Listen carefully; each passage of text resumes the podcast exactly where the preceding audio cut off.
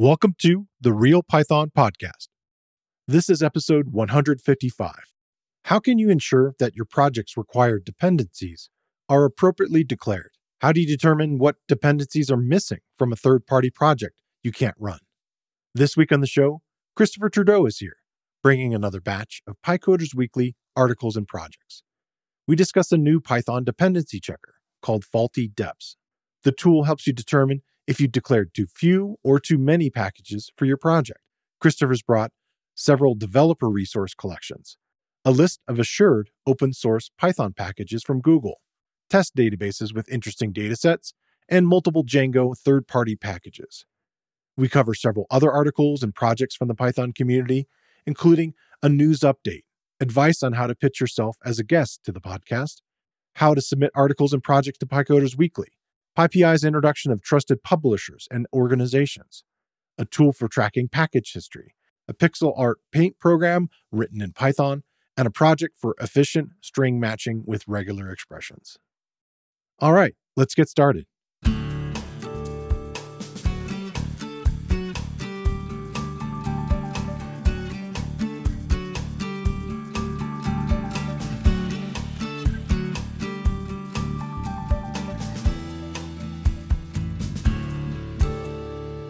Real Python Podcast is a weekly conversation about using Python in the real world. My name is Christopher Bailey, your host. Each week, we feature interviews with experts in the community and discussions about the topics, articles, and courses found at realpython.com. After the podcast, join us and learn real world Python skills with a community of experts at realpython.com. Hey, Christopher, welcome back. No, you. I should be saying welcome back to you. You were off at a conference. Yes, this is true.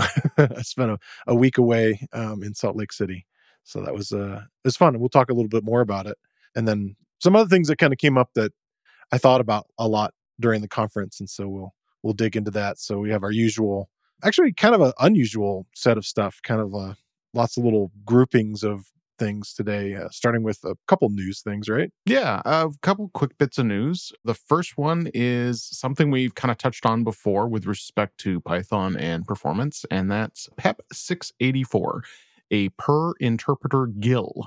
So this has been approved. It's uh, slated for Python 3.12 in the fall. So for most of Python's life, you've been able to run multiple instances of the interpreter in a single process.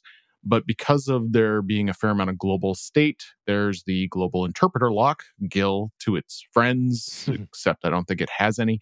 So this PEP is, it doesn't really remove the GIL, but it draws boxes around it, meaning you should be able to get better parallelism, especially in conjunction with things like C based extensions. So this is a step towards more performance. The 311, 312 have both been very performance sort of conscious, and this will be another chunk in that. So this will be interesting. Yeah.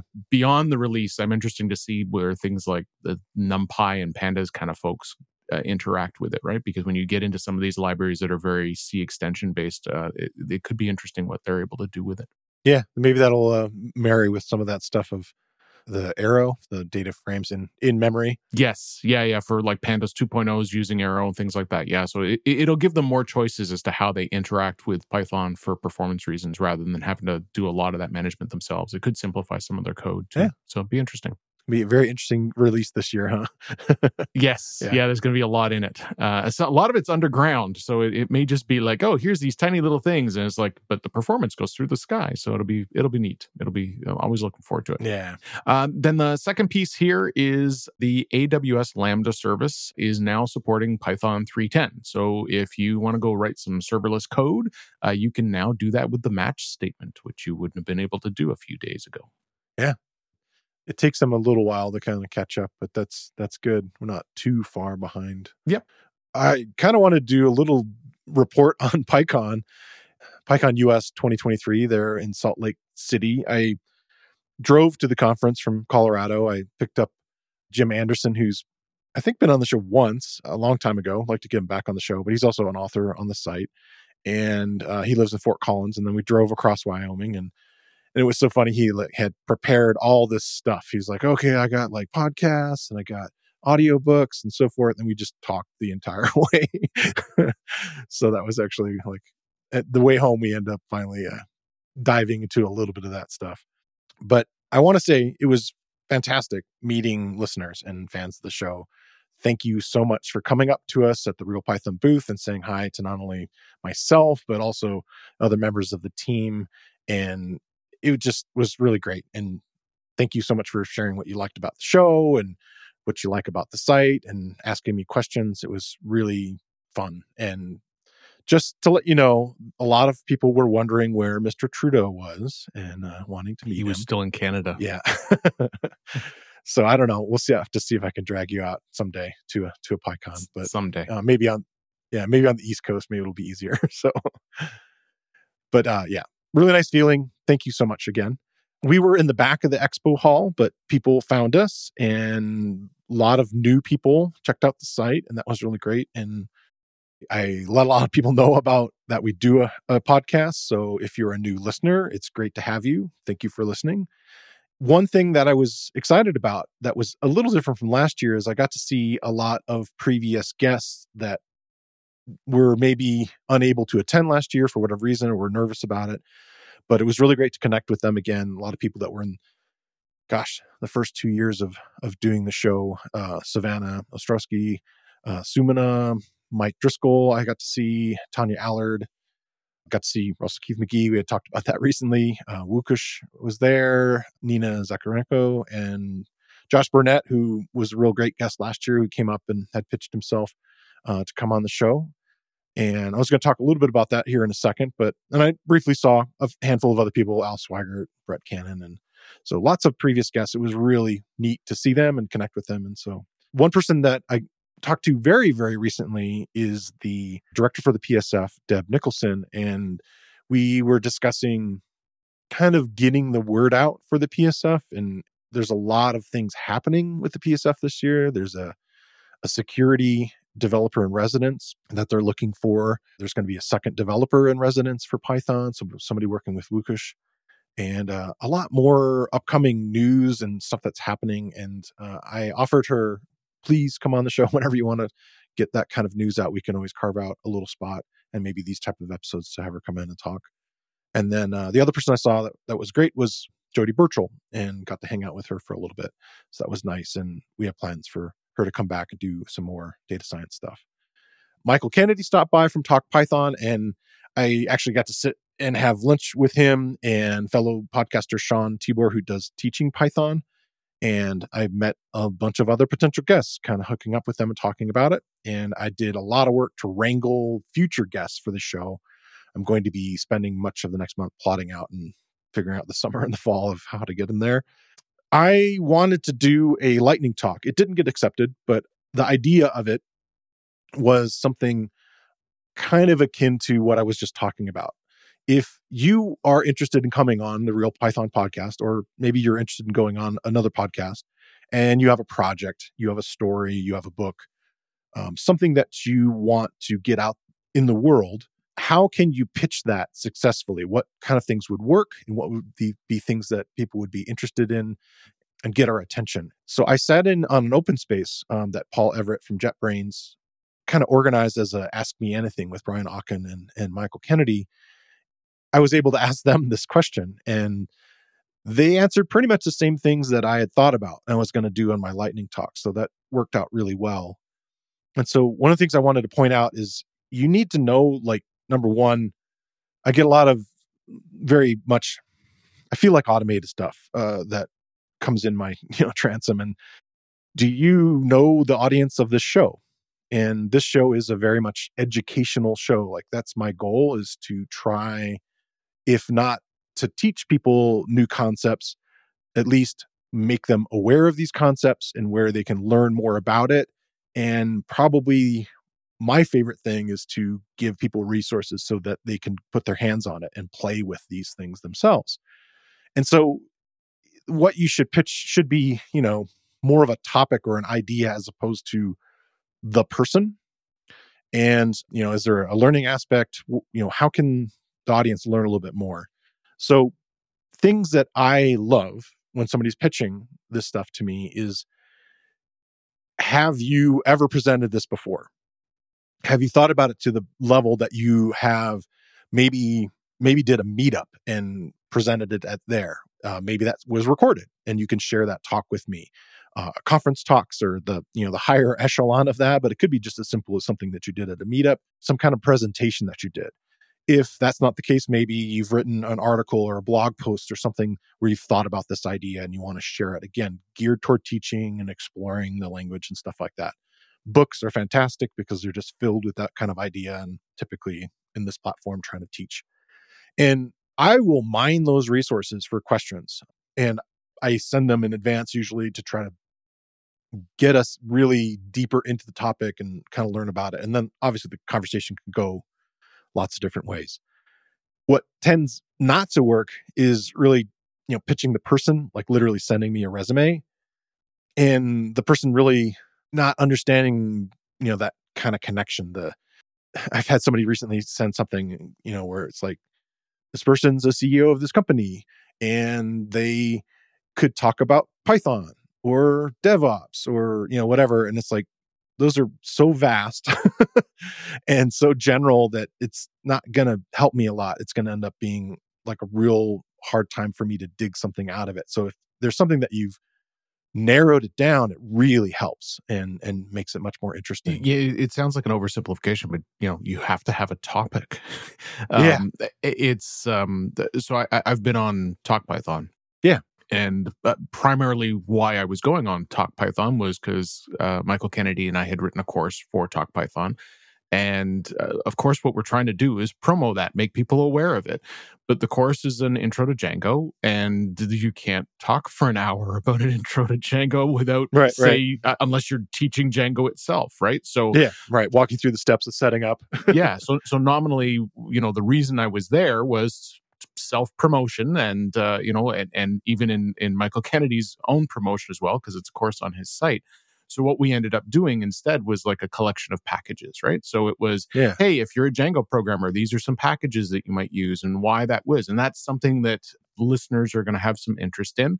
And it was related to what we were promoting so it, it didn't come out of left field but yeah you you've got to have a topic right? So yeah. uh, as you may be the most fascinating person on the planet but uh, you know n- none of us are uh, george clooney right? And it's not uh, and even with clooney you see it on you see on late night talk shows very seldom are they showing up to do anything but promo the movie. Well okay well tell us about the movie. Like why were you interested? Whatever right? So yeah. you, you got to have a topic. Yeah and i think some people are nervous about you know maybe coming on a show and if they've done that kind of legwork uh, we're talking about for those who may be nervous i do edit this show and i will do my best to make you shine and sound great. That's totally my goal and i think a lot of people are sort of surprised with the results. They're like okay i thought this was going to be horrible and they're like okay i'm very happy with how this turned out. I again try to provide questions in advance and allow you to do some prep work i will share a preview if there's something that needs to be changed. And I think only once somebody has said something where it was like, "Oh, I talked about something that that isn't, you know, that's still under wraps for a while and I had to remove it." It was not a big deal.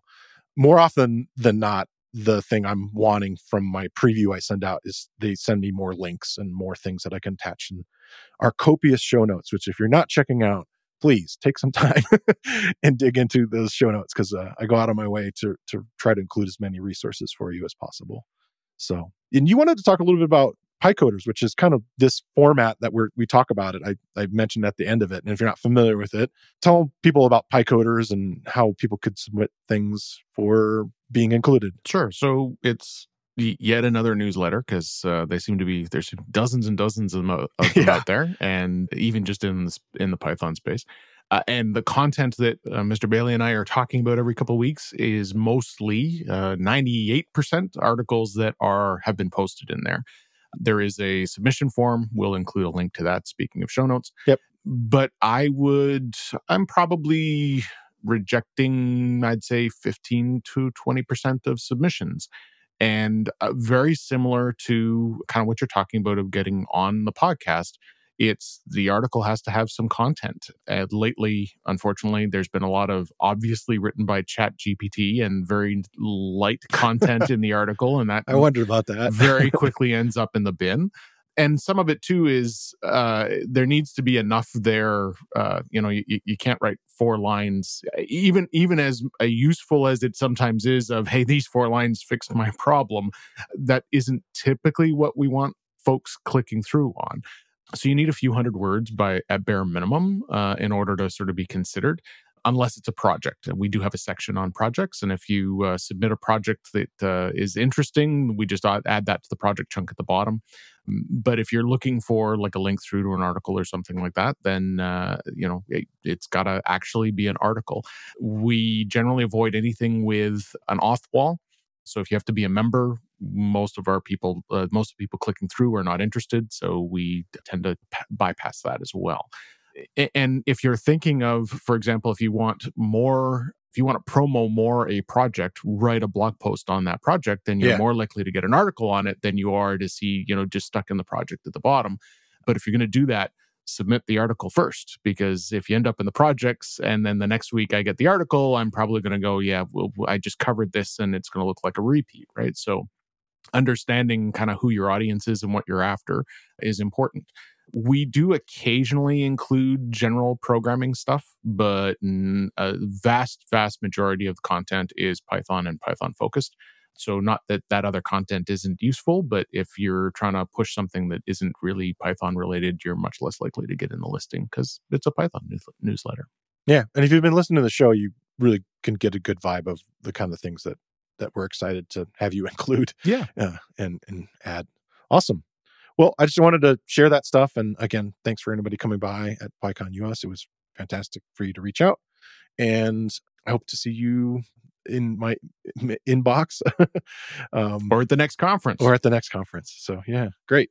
So, what's your uh, next topic here? Yeah, so I'm starting out with a trifecta, which is just fun to say. Sure. So, three different articles. They all have something in common. Uh, they're all resource lists. This kind of content is actually great, uh, exposes me and other readers to libraries that you might not otherwise come across, uh, but they don't have a lot of details. So, I don't have a lot to say in the podcast about them. But uh, I figured we'd go over a couple of them and just highlight that they were there. The first one is Google's Assured Open Source Software List. If you haven't come across this before, Google publishes a list of packages that they've verified and that they use in their own supply chain, like in the cloud, etc.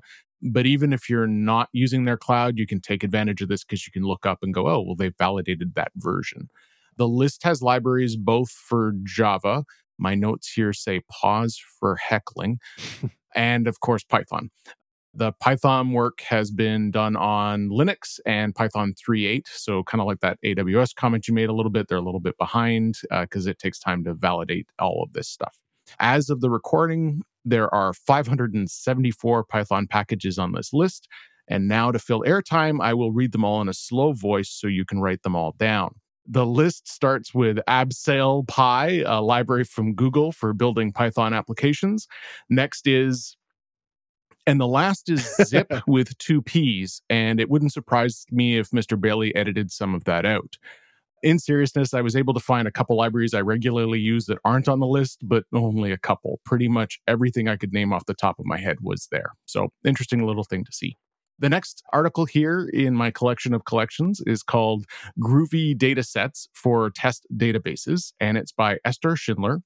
If you've ever needed some data to give your program a little push while testing, this is the article for you. A lot of the content here was gathered from uh, Jeremy Singer Vine's Data is Plural newsletter, speaking of newsletters, and it includes stuff like info gathered from the Star Trek API, FIFA World Cup, uh, world music, and more. So this kind of data is fun to play with, uh, but you can also use it to help exercise your code instead of working with say a few lines of test data you can actually deal with something that's representative of you know real content yeah and then the last article is Will Vincent's top 10 Django third party packages. The title more or less says it all. Includes some of the common stuff like the Django REST framework and the debug toolbar, as well as some less common libraries like Django Storages and Django Environ. Although the article says top 10, there's also a bit at the bottom where he adds another dozen. And then there's another dozen that are Python libraries, which are commonly used when coding with Django. So even if you're not a Django person, there's a bunch of interesting content in here. So sounds like a good collection. Yeah. So I've got a new item on my bucket list. Uh, I want one of my open source libraries on Google's list. Uh, I'll have to come up with a name that shows up before Abseil uh, Pi alphabetically so that I'm first. But uh, and, and an underscore or something. Something, yeah. It'll have to. I don't know what AAA is going to do, but it's going to be my Python package on Google's list. We'll get there. Right. Yeah, Google was represented very well at, at PyCon. A lot going on with packaging on their side also and assuring trust of packaging. So I think it's going to be an interesting year. We talked a lot about last year paying attention to your your dependencies and um, I, I think there's going to be lots of resources coming up. So that seems like a nice one there too. This week, I want to shine a spotlight on another Real Python video course. It fits in nicely with all the news and stories we had this week about the Python Packaging Index, PyPI. It's titled Publishing Python Packages to PyPI. The course is based on an article by Geir-Arne Hjelle, and my co host, Christopher Trudeau, is the instructor. And he's going to take you through why packages and virtual environments exist, how to use build systems, what are the contents of the PyProject TOML file, how to use the build and twine tools, and what the poetry and flit tools offer. And most importantly, you'll learn all about the structures of a package and how to upload your own to the PyPI server. I think it's a valuable investment of your time to learn how to share your work using the standard tools within the Python community. And like all the video courses on Real Python, the course is broken into easily consumable sections. Plus, you get additional resources and code examples for the techniques shown. All of our course lessons have a transcript, including closed captions. Check out the video course you can find a link in the show notes, or you can find it using the enhanced search tool on realpython.com. So, my next one is an announcement plus a project. The announcement of the project is called FawltyDeps, faulty spelled F A W L T Y. You might get the joke right away. It's the Monty Python adjacent Fawlty Towers sitcom that John Cleese was on. And the deps part of it is it's a dependency checker for Python to find undeclared and or unused third-party dependencies in your projects. The article was on the TWEAG blog. I don't know how to pronounce that. Tweeg. Anyway, um, it's got four people listed on it: John Herland, Nor, Elm Wass, Maria Knorps, and Vince Reuter. And the first line of the article is It is a truth universally acknowledged that the Python packaging ecosystem is in need of a good dependency checker. The idea of the declarations in your projects can go wrong in kind of two directions. You declare too little or you declare too much. And you might think to yourself, well, my linter should be the solution here, right? The the a linter is going to look for references in your code and make sure there's like an import statement or potentially the reverse if something is imported but never actually implemented in your code. And this is actually kind of taking almost like a layer, if you will. If you think of like uh the the layers of like networking things like that, it's more on the overall project and the reproducibility of your project as a whole. Try to avoid the dreaded hey, it works on my machine kind of thing, where the dependencies can be defined. You might be familiar with the idea of a requirements.txt file that somebody can use to pip install the things that you need in this project to be able to run it properly. So it's more of that kind of thing. A PyProject TOML file, setup Pi or setup uh, CFG. These are all things that Fawlty Deps will look at to determine what's been defined or declared as dependencies in there and what's missing or what's included and isn't being used and, and so forth. So hopefully you can kind of see how it's kind of like a layer above what like a linter would do. It's more looking at those types of files and that kind of relationship with the overall project. I tried it out with a project I'm going to talk about in a little bit, and I found two legitimate missing dependencies. And for this case, they were installed actually by me, but I had to do install them after the fact because of like an error that appeared. And so when I ran this on it, it popped up and said, "Hey, there's two packages that are required by this project, but they're not there. So I just went down what probably is a familiar path for a lot of people working with pip. If not, we got a lot of resources on Real Python that can help you out with doing this, but you can freeze a set of requirements. So even though I've installed this project by a third party person, it needed these files. They were not included in something like a requirements file for me to rebuild this exactly how they had done it. And so by you know running that pip command freeze and sending it into a requirements.txt file, I had solved the issue. And the article is a bit of an announcement. as a few cases and a, a few examples and, and kind of really sort of saying, you know, what this thing does and how it will do it and some you know, graphical examples of it and a few of the commands. But I really liked the README on GitHub. It is way more detailed, dives much, much further into what this could do. I think this might be another useful tool. And have you used anything like this Chris? No, I most of the time I'm dealing with my own stuff, so I'm I'm already there. I think it's more valuable when, like you were saying, eh, when you're trying to spelunk through somebody else's code. And I fortunately haven't had to do that in Python. Okay, um, I could could have used this for other languages in other in in the past with my career, where you're trying to figure out what were they doing and why.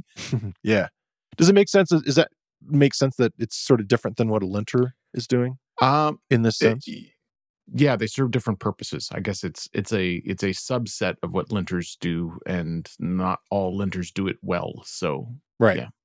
Yeah it seems very very specific uh, toward this one goal. A linter may have that as a feature you know looking at import statements and stuff like that whereas this is really trying to make sure that all your dependencies are, are there and and so forth and one of the claims is you know it can help reduce the size of repos and things like that of you not adding things to a project that don't need or never touched or used and so forth.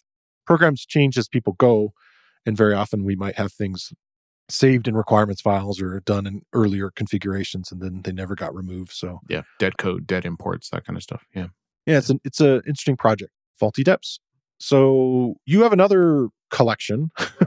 yep. Here. It's uh it's it's my meta week. Yeah, yeah. This is two more articles, uh, also interrelated.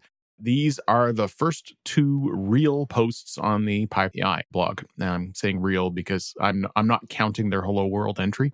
So the most recent is called PyPI introduces trusted publishers and was posted by Dustin Ingram. Uh, and it essentially has to do with the addition of new security features at PyPI.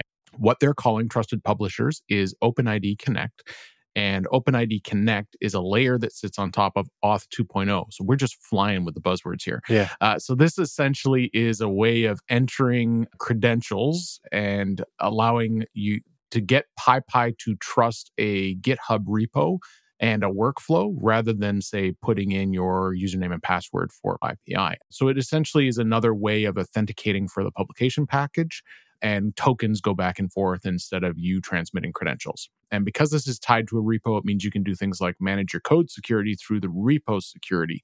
So now I don't, if uh, if Mr. Bailey and I are doing some code together, as long as he's got authorization to GitHub to push to this project, I don't have to worry whether or not he's got credentials on PyPI at all because it all links together.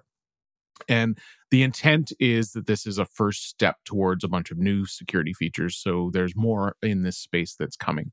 The other piece, which is smells like it might even be connected, uh, they're not explicit about it though, is a blog post from from E Durbin, and it's called "Introducing PyPI Organizations." This is a mechanism for creating accounts around organizations rather than individuals. It allows for self managing teams Community projects will be able to get this feature for free, while corporate projects require a small fee, and the revenue is going to go back to adding better PyPI support. So, like the security stuff, this is sort of uh, a base ground for more interesting future features. Cool. And while I'm on the topic of PyPI, I've got a, a, three to go with my two here. A quick call out to a project that I've come across that was posted in PyCoders called PyPI Diff. It's a bot that regularly looks at PyPI's catalog and stores a diff from one day to the next in the repo. Okay. So you don't even have to run the bot yourself. You can just go check out their different repos and programmatically you can figure out what has happened for package releases. Hmm. So if you're trying to monitor whether or not there's been a patch for something that's say in your chain, uh, looking at these repos would be a way of scripting that. So this is a neat little mechanism. Yeah, we kind of dug into looking at packages uh, a couple weeks back. This might add on top of that the idea of like activity and, you know, is this thing currently still active and being developed on? That might be another resource there. Yeah, I would, uh, you know, my need for it would generally be with patching packages, right? You don't want to get too stale. So, Yeah. uh, ha- I'd love I, one of those things that's always been on my mind to build, and I've just never got around to it. Is I'd love to be able to sign up for this is my list of ten packages associated with this project, and then somebody email me when you know 1.10.11 becomes 1.10.12 so I can go and see if I want to use that or get on top of it, right? And this is this data would be the first step to that. It just needs the extra please email me part afterwards. So if you're out there, PyPy Diff, and you're listening, email me. Okay. So that gets us into projects this week. Uh, speaking of things we cover, and this one is a lot of fun. You shared it kind of last minute with me, and I was like, "Oh, this looks really cool." Um, I'm old, and uh, I'm a fan of uh, I'm allowed art. to laugh because I'm also old. Yeah, I'm a big fan of pixel art, and there's a, a paint program that was developed by Electronic Arts back in 1985, and so you can can kind of imagine the types of computers that that it ran on. But Commodore had a popular machine at the time called the Amiga, and this paint program also was available on the GEM platform, which was Atari's ST computers and that's where I had seen it before. And it's called Deluxe Paint. Just seeing the picture of the Tutankhamun's death mask on there, I just totally like brought back memories. Like, oh my gosh, I remember that image. And there's a few others that were used very often in Deluxe Paint. But this in- individual created a project. His name's Mark Riale, and he is faithfully created a reproduction of it. The key word he has in there is the first line a usable pixel art program written in Python. And its main tool that's using kind of under the hood is Pygame. And then it also uses NumPy. Those are my things I needed to add, by the way. And it did warn me when I ran it the first time. Um, it's like, hey, these things need to be installed too. So it wasn't like I was like, okay, well, this gives me a chance to run my other thing I was talking about earlier anyway pixel art's really popular right now and that kind of retro look of many games like maybe you've heard of dead cells or vampire survivors or you know any number of games that is up on steam right now. It, how do you create those kind of pixel perfect little individuals? Most modern tools are kind of geared toward photography or vector graphics or other kinds of things and this is way down in the raster individual pixel kind of thing. And it has all these kind of funky, interesting tools. He has a really nice tour of the program. He doesn't speak a word. He just kind of is touring through it and showing you all the sort of features uh, on a YouTube video, which I'll include a link to. Mark feels that the old tools may be a better solution than some of the more modern tools that are overly complicated or crude in design.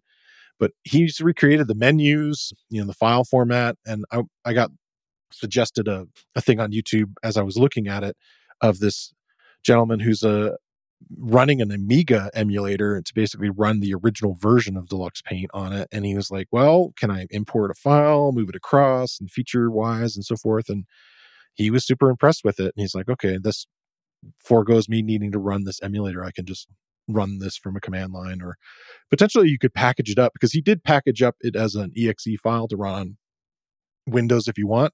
But I think you could probably uh, package it up yourself. I, I cloned the repo, set up a virtual environment, and installed those two additional requirements. And it was really neat. And I played around with it for about half an hour and I sent some screenshots to a friend of mine who is really into art back in the late 80s and 90s. And his response was, no way, which of course I had to say, way.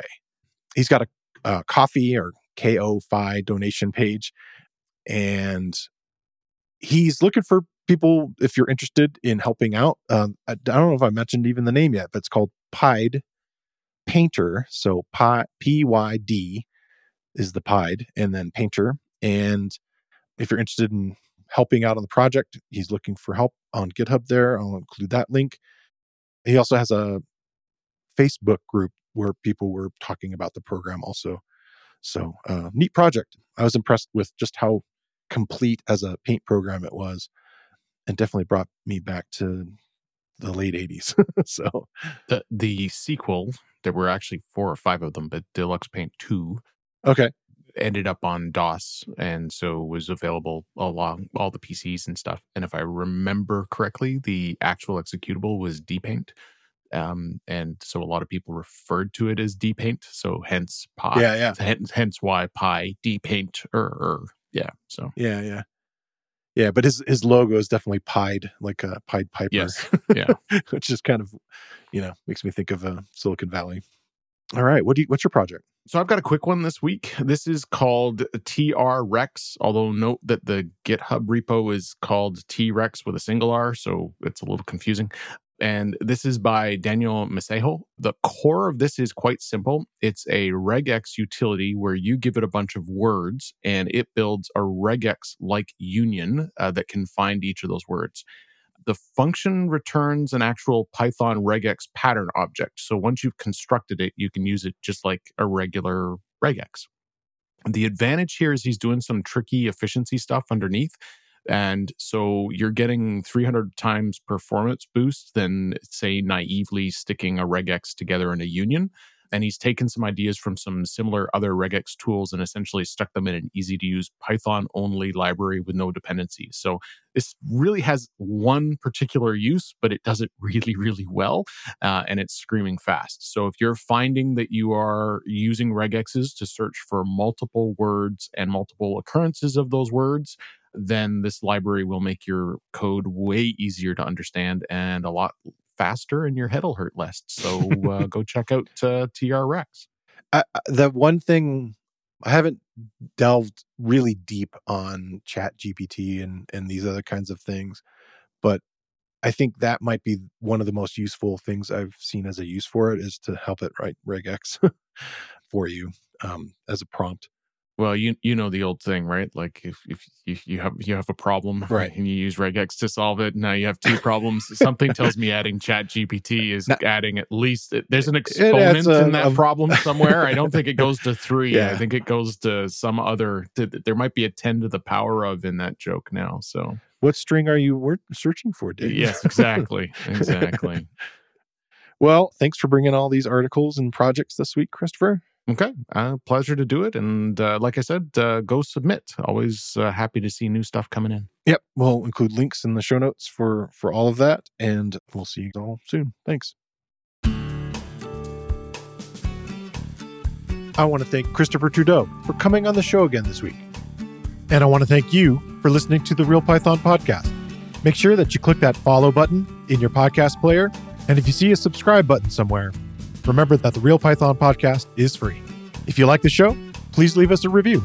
You can find show notes with links to all the topics we spoke about inside your podcast player or at realpython.com slash podcast. And while you're there, you can leave us a question or a topic idea. I've been your host, Christopher Bailey, and look forward to talking to you soon.